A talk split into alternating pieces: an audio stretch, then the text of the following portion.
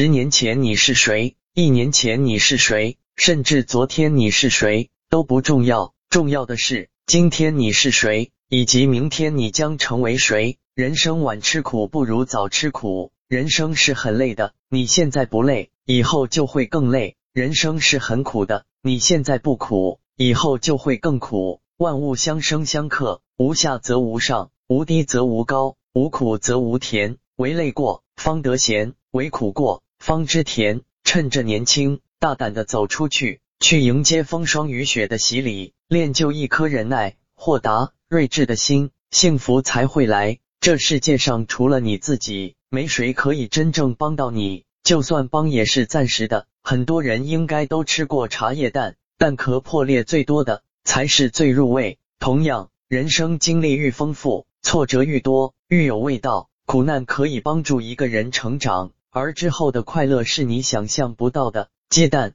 从外打破是食物，从内打破是生命。人生亦是，从外打破是压力。从内打破是成长。如果你等待别人从外打破你，那么你注定成为别人的食物。如果能让自己从内打破，那么你会发现自己的成长相当于一种重生。有人看到一只蝴蝶挣扎着想从蛹里脱离出来，他出于好心的帮蝴蝶剪开了蛹，但没想到蝴蝶出来以后，翅膀却张不开，最后死了。挣扎的过程正是蝴蝶需要的成长过程。你让它当时舒服了，可是未来它却没有力量去面对生命中更多的挑战。如果你希望能化身成蝶，那你就得忍受在蛹里挣扎的痛苦过程，这样才能展翅高飞。这世界上最富有的人是跌倒最多的人，最勇敢的人是每次跌倒都能站起来的人，最成功的人是那些每次跌倒不单能站起来，还能够坚持走下去的人。